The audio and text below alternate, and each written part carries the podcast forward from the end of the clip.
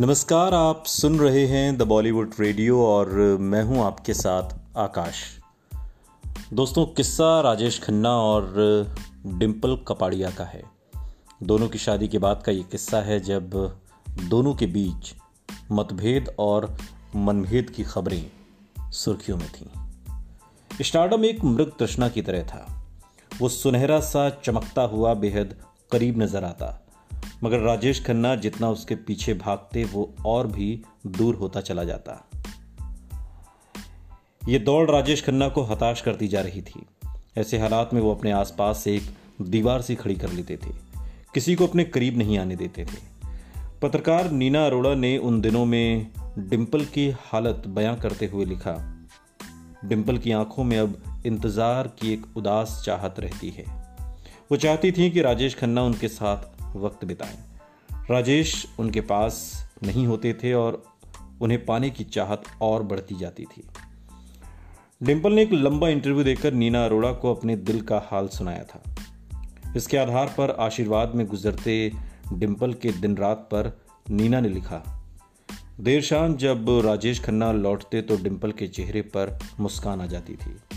अक्सर अपने master bedroom के बाहर टेरेस पर दोनों साथ साथ बैठते। राजेश खन्ना न जाने किस गहरी सोच में डूबे हुए।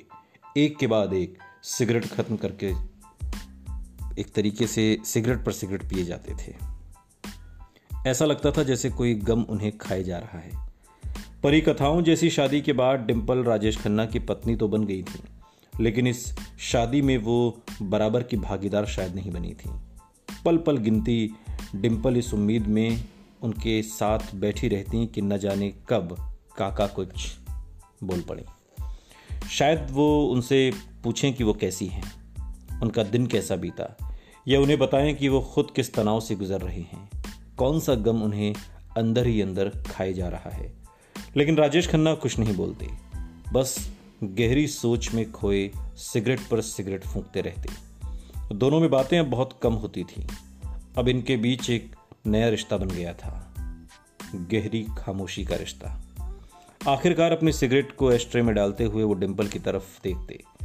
इन पलों में डिम्पल की उम्मीदें बढ़ जाती थीं कि अब शायद वो लम्हा आ गया जब उन दोनों में दिल की कोई बात होगी। शायद वो कुछ बताएँ, मगर राजेश खन्ना बस इतना ही पूछते, बच्चों ने आज क्या किया? राजेश खन्ना के ढलते करियर के बोझ तले उनकी शादी पिसने लगी थी। इन्हीं मुद्दों को लेकर अब दोनों के बीच झगड़े शुरू हो गए थे। फ़िल्म पत्रिकाओं में राजेश खन्ना डिम्पल की निजी ज़िंदगी को लेकर तरह तरह की बातें छप रही थी। एक लेख में तो ये तक छपा कि राजेश ने डिम्पल की पिटाई तक कर दी है। ऐसी खबरें पहले से ही उलझे हुए राजेश डिम्पल के रिश्ते पर और ज़्यादा दबाव डाल रही थी। आखिरकार खबर आई कि राजेश खन्ना के बर्ताव से तंग आकर डिम्पल ने आशीर्वाद छोड़ दिया है और अपने पिता के घर चली गई हैं। डिम्पल ने बताया, फिर मैंने पापा के घर वापस जाने की गलती कर दी।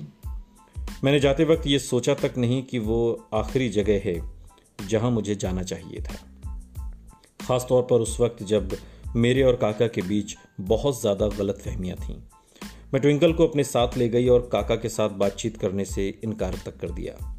यही नहीं, मैंने तो तलाक के कागजात भी तैयार करवा लिए।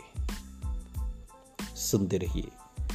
द बॉलीवुड रेडियो, सुनता है सारा इंडिया।